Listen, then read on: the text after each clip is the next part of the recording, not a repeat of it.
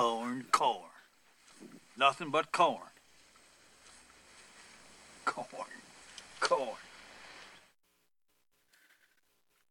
So, uh, good movie, Secondhand Lions, for sure. Um, but we're going to be talking uh, about just some growth that God wants to do in our life. One of our, our, our mission, our theme, whatever as a church, is that we want to be growing in, in uh, our relationship with Jesus Christ. We want to lead people in that growing relationship. And so, plan for the next several weeks is to be studying the Word of God, but particularly be going through a study together called What on Earth Am I Here For? And if you haven't picked up a copy of that book, it's totally free. It's at the guest services desk. You can pick one of those and a study guide up.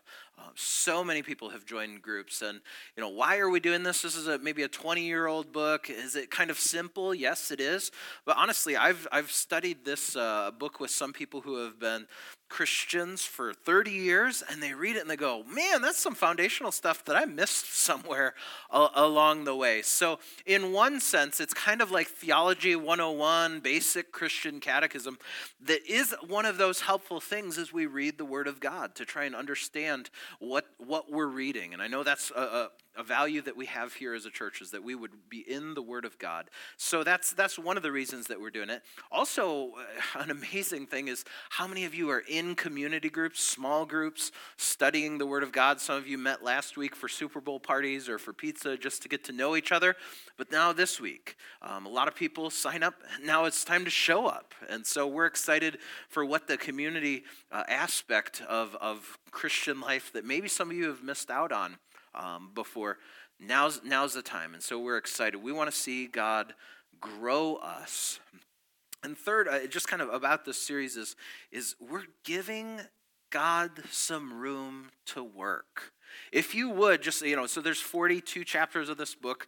It's just short chapters. You can read one a day. Today is day one. And uh, just give God some room and some time. Um, I, I, I, tell you what, you give him some room, and there's going to be some, he, he's going to he's going to show up. Um, if you'd seek him with all your heart, um, he's not hiding from you. He, you'll, you'll find him. So that times like secret ter- church or times that uh, we're excited for you to spend time uh, with the Lord. Just as, as an overview, where we're going the next five weeks, five purposes uh, that, that Rick Warren describes that God designed us for. He designed us uh, for God's pleasure. We were planned for his pleasure. So we're going to talk about worship. We're going to talk about fellowship. We're going to talk about discipleship, ministry, and evangelism. So that's just a little bit uh, of an overview of where we're at. So, um, if you have your Bibles, turn to Galatians chapter 6. Galatians chapter 6, kind of working again off of those, those old guys who, who have seed. This isn't one of those areas that totally relates to me. I go to the grocery store, like many of you, to get my fruits and vegetables. And that's not to say we've never grown a garden, that we don't have fruit trees in our yard. But I've spent more time with a grinder in my hand than like a, a hoe, you know, getting weeds out of the garden. Um, oftentimes we plant a garden and don't do the, you know, weeding, that sort of uh, tiny little detail of, of gardening. But uh, looking at the Word of God this morning, we're going to see about planting, about harvesting. So in Galatians chapter 6, verse 7 through, through verse 10 is what we're going to read. Just as, as, a means of overview, the book of Galatians is a, is a quick read as well. It's, it's kind of, some people would describe it as like a mini book of Romans. It's written by um, Paul to churches in what would be modern day Turkey in the area of Galatia, and uh, really just talks about we're not supposed to be living by the rules, circumcision in particular, as he's talking to Jews. We're to live by the Spirit. So, Galatians chapter 6, starting at verse 7. Don't be misled. You cannot mock the justice of God. You will always harvest what you plant. Those who live only to satisfy their own sinful nature will harvest decay and death from that sinful nature. But those who live to please the Spirit will harvest everlasting life from the Spirit. So let's not get tired of doing what is good. At just the right time, we will reap a harvest of blessing if we do not give up. Therefore, whenever we have the opportunity, we should do good to everyone, especially to those in the family of faith. I am so thankful for God's grace. And that's something that we always want to highlight. We want to highlight his love. And those aspects of his character, they don't change when we mention his justice. But we read here in verse 7 that you can't mock God. You can't trick him. Even with all of the focus on how we are saved by our faith, not by our deeds, Still, we cannot trick God with a profession to Him. He sees how we live, He sees what proceeds, He sees our practices. Matthew Henry says God won't deal with us according to our profession, but according to our practices. And so I don't want you to hear that God is, is a God of karma, what goes around comes around. But within grace, God as our Father, He will not be tricked. Some of you are parents and you've sent your child to, to their room to clean it. It's a, it's a disaster. They come out 90 seconds later and say, I'm done. You don't even have to have a security camera in their room. You don't have to be able to see through walls to go, Are you kidding me?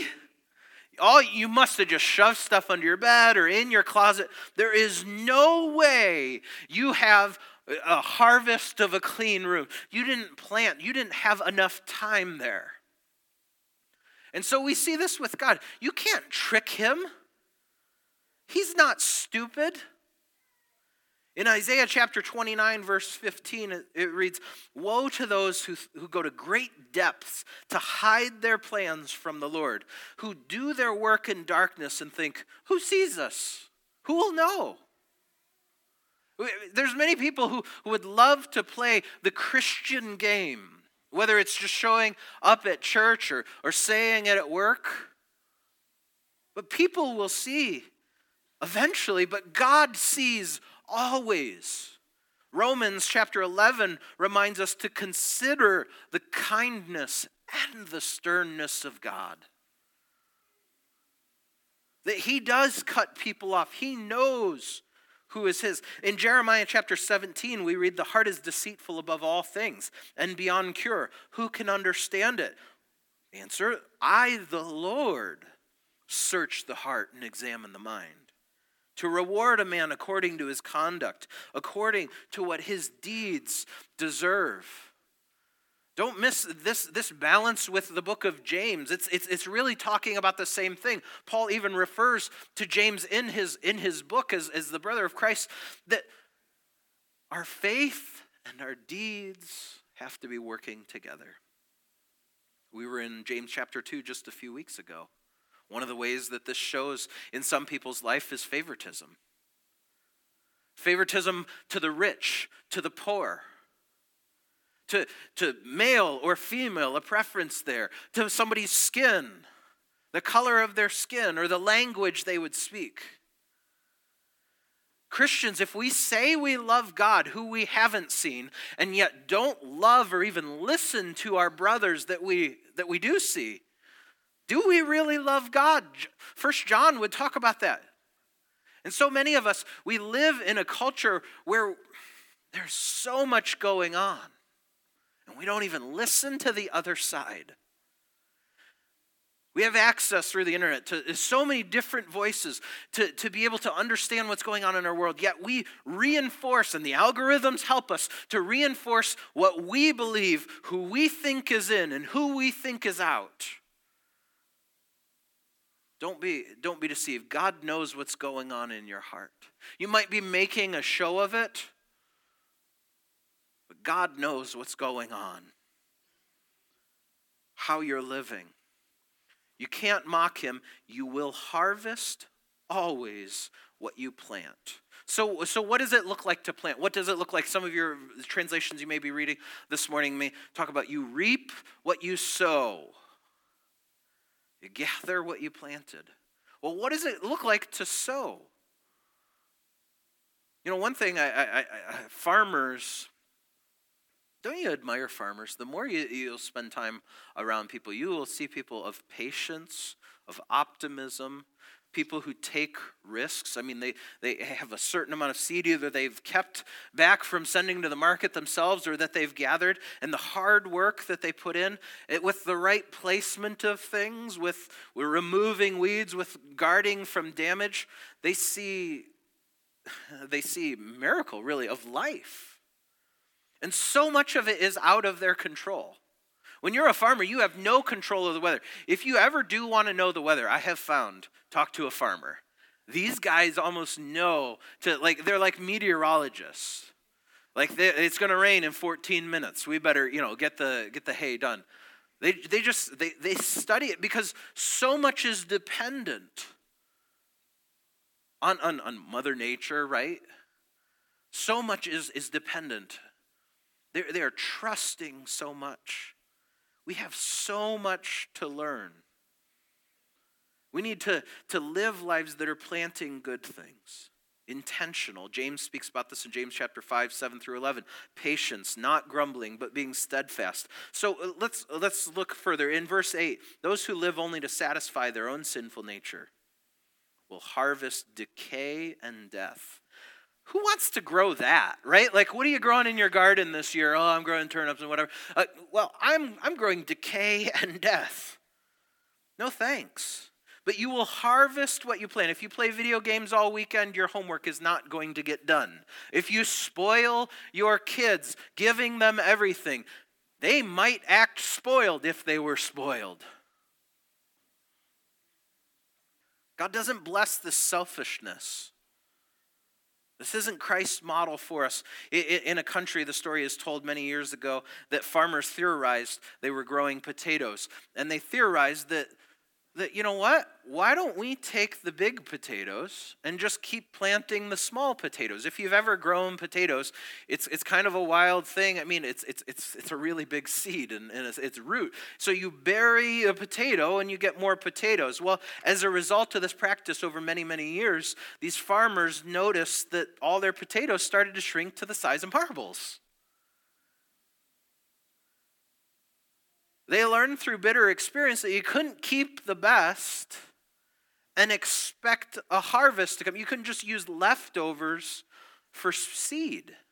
The harvest reflects the planting. And so this reflects what some of us do. We plant some of the leftover stuff. We take the big things of life for ourselves and we plant the leftovers. And we expect some crazy twist of, of, of, spiritual laws to happen so that our selfishness would be rewarded with unselfishness. What does this look like? What about your time? Are you keeping the best of your time for yourself and throwing God the small potatoes? In your marriage, are you centered around you and your needs or around your spouse's needs? Jesus sets an example for us in Ephesians chapter 5. Paul says, Husbands, love your wives just as Christ loved the church and gave himself up for her. Is it when you're around your friends, is it all about how good you can make them look or how good you look? I mean, have you when you post a picture of you and your friends on social media, why not look at how they look, not just how you look? Very simple application there. But how you plant, how you work the soil of your life, it, it, it's, it's going to get you a harvest. And so God says, Spirit pleasers, pleasers of the Spirit of God, they are blessed. We trust Him. Those who live to please the Spirit will harvest everlasting life. We talked last week about money. I can't, you know, in, in 2 Corinthians chapter 9, verse 6, can't miss whoever sows sparingly will also reap sparingly. Whoever sows generously will also reap generously. Where's your money go? Where's your time go? These are the seeds that we plant. These are, these are deposits we're making. Verse 9 is a powerful verse. Let's not get tired of doing what is good. At just the right time, we will reap a harvest of blessing if we don't give up. Doing good can make you weary. You can, there can be weariness in well doing. But as Andre Agassi said, great philosopher, all the good stuff is on the other side of tired. You may have a can of WD 40 in your house. You know what that stands for? It stands for water displacement. And it's formula number 40. After making an effort to do what if they would have stopped on, on you know, WD 39? Doesn't have the same, the quite ring to it, but they failed. The message is don't give up. I mean, none of you who are gardeners go out and yell at your plants. Maybe you do, and that's kind of weird. But, like, you just understand there needs to be patience, there needs to be the work. Did you put your seed in, in the good soil? Are you watering it? Are you weeding it? In our weariness, we just say, God, it would be nice if you would throw me an Advil. I love how Chuck Swindoll says this, though. He says, God does not dispense strength and encouragement like a druggist fills your prescription. The Lord doesn't promise to give us something to take so we can handle our weary moments. He promises us Himself. That is all, and that is enough. The psalmist in, in, Psalm 23 says, Even though I walk through the valley of the shadow of death, I will fear no evil. Why? Because I'm medicated? No, because you're with me. Your rod and your staff, they comfort me. And those in a shepherd's hand aren't always used to, to caress and to, to pet us, but to know God is there in our weariness Let's not get tired of doing what is good. Keep parenting the way that you're that, that you know God is calling you to parent. Keep showing up at work the way that you're showing up, doing good. Don't get weary. It's, ah, it's just not, it's not going anywhere. The scripture says here, at just the right time. I did a little bit of a study there on this word time. In the Greek, there's actually two words for time. One is chronos or chronos, and the other one is kairos. And, and from, from chronos, we get, we get chronological, or you know, may have chronograph written on, on, on, your watch or something like that. But that, that's about the minutes, the seconds. That's more about the quantity of time. Paul uses this earlier in Galatians chapter 4 to say, at just the right time, verse 4, while we were still powerless, Christ came. He died for the ungodly at the perfect point in history on the calendar jesus came so that we could be saved this is this is good news but here is used this word kairos this is a moment this is a season this is an opportunity we live in a frozen pizza mindset of time we, we have things that we can open up. We say 13 to 15 minutes, and here's my pizza. We have ramen noodles. Some of you, you don't even have to look at the packaging anymore, poor people.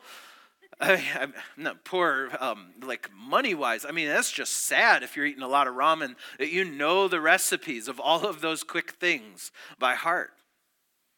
You need to eat some real food. Have a have a mo- have have food be more than just filling your tummy. But anyways, like kairos is is this opportunity it's, a, it's, it's at just the right time. Let me illustrate this. chronos is, is the time when you have to get up for work or school in the morning. You go, what's the time? Kairos is, it's Saturday morning.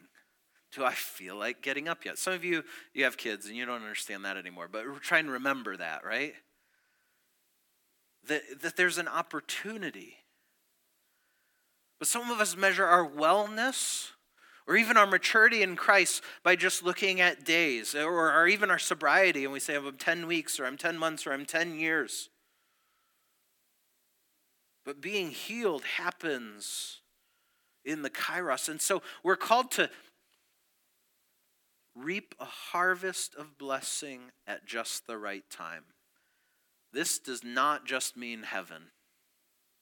Some people think that that's, that's all we have as Christians. And if that wasn't enough, yeah, that's obviously enough. But at just the right time, there might be a breakthrough with that kid. Don't quit on that child. Maybe in that marriage or in rebuilding trust with the parent, and we say, It's been this long. There might be a moment waiting for the harvest. In Ephesians chapter 5, verse 15 through 16, it says, Look carefully then how you walk, not as unwise, but as wise, making the best use of time, because the days are evil. Man, do they go by quick.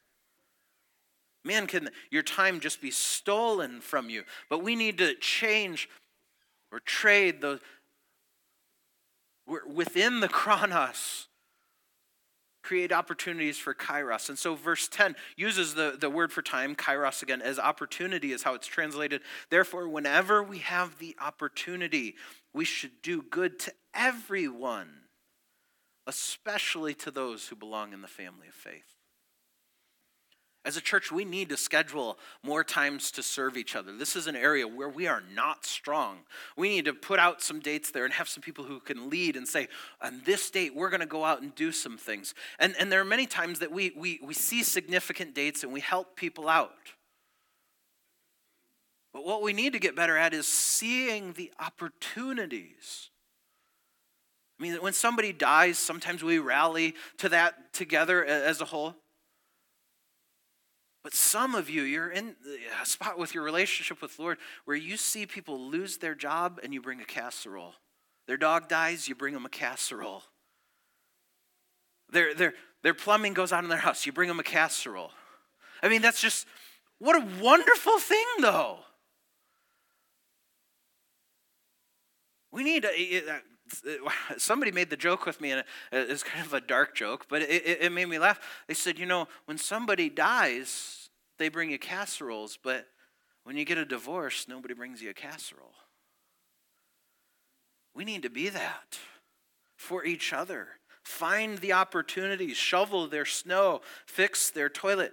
Not just, oh, hey, like I feel like it, I can put it on the calendar, I can set a reminder on my smartwatch. We need to be ready for the opportunity. When we have the opportunity, we should do good to all people.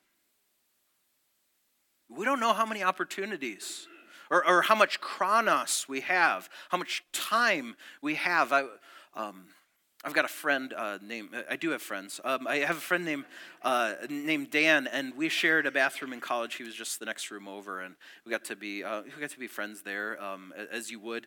And then, strangely, after graduation, I ended up living like 25 miles from him. I mean, all friends, we just scattered across the country.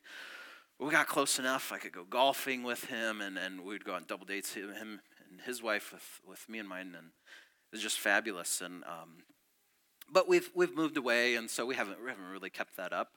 Um, but we're still Facebook friends, right? And and uh, it, it, broke my heart just a few months ago to see he has uh, stage four stomach cancer. Um, he's got two kids, and, uh, and then this morning I see that his, his, his he doesn't look good. Um, his wife shared the you know a picture of him, and man, he might not have much chronos left. And, and I might die before he does. I, I really don't know because I'm not guaranteed any amount of time.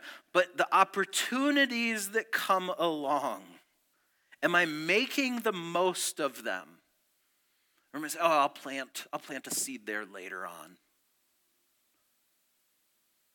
The importance of serving is highlighting and even uh, pointed out, especially to those who belong in the family of faith. You know, the book we're reading, it's just uh, whatever. It, the scripture that is in it is eternal, and I wouldn't give you a book that I think is going to lead you astray, but more powerfully, those relationships that will begin around a, a regular meeting. I, I just see that as a church, we have the opportunity to grow and serve each other. Jesus said in John chapter 13, A new command I give you love one another. As I have loved you, so you must love one another. By this, all men will know that you are my disciples if you love one another. This is in John chapter 13. You know what Jesus did? When he knew he had less than 24 hours left to live, do you know how he traded that time? He made a moment, moments. One of those was washing feet you had one day left to live, would that be on the top of your list? I, I know that maybe um, I don't know. I saw that on Facebook this week. I, most of my sermons are not just Facebook things I've read, but I, I saw that this week and I thought, man, if he knew, he knew how many ticks were left on the clock. And yet he made an opportunity to show his disciples this is what love really looks like is dying to self, not being Lord, but being a servant. And for him, he was still Lord. In John chapter 12, Jesus said to his disciples, I tell you the truth. Unless a kernel of wheat is planted in the soil and dies, it remains alone. But its death will produce many new kernels, a plentiful harvest of new lives. Those who love their lives in this world will lose it. Those who care nothing for their life in this world will keep it for eternity. So many people are here this morning looking for new life, looking for resurrection. There isn't a resurrection without a death. One of the reasons we use water, obviously, it represents washing and cleansing. But let me remind you again that when you enter the water of baptism, you are symbolically showing what has really happened that you have died to the old and you are being raised to the new. You are being buried, you are identifying with Christ and saying, I'm buried with him in the waters of baptism and I want to be raised to new life again. Galatians chapter 2, verses 20 through 21 says, I have been crucified with Christ and I no longer live, but Christ lives in me. The life I live in the body, I live it by faith in the Son of God who loved me and gave himself for me. Friends, we, we've got some growing to do. We've got some growing to do. I know some of you think, oh, next few weeks, I've heard this before. We're going to learn about these things.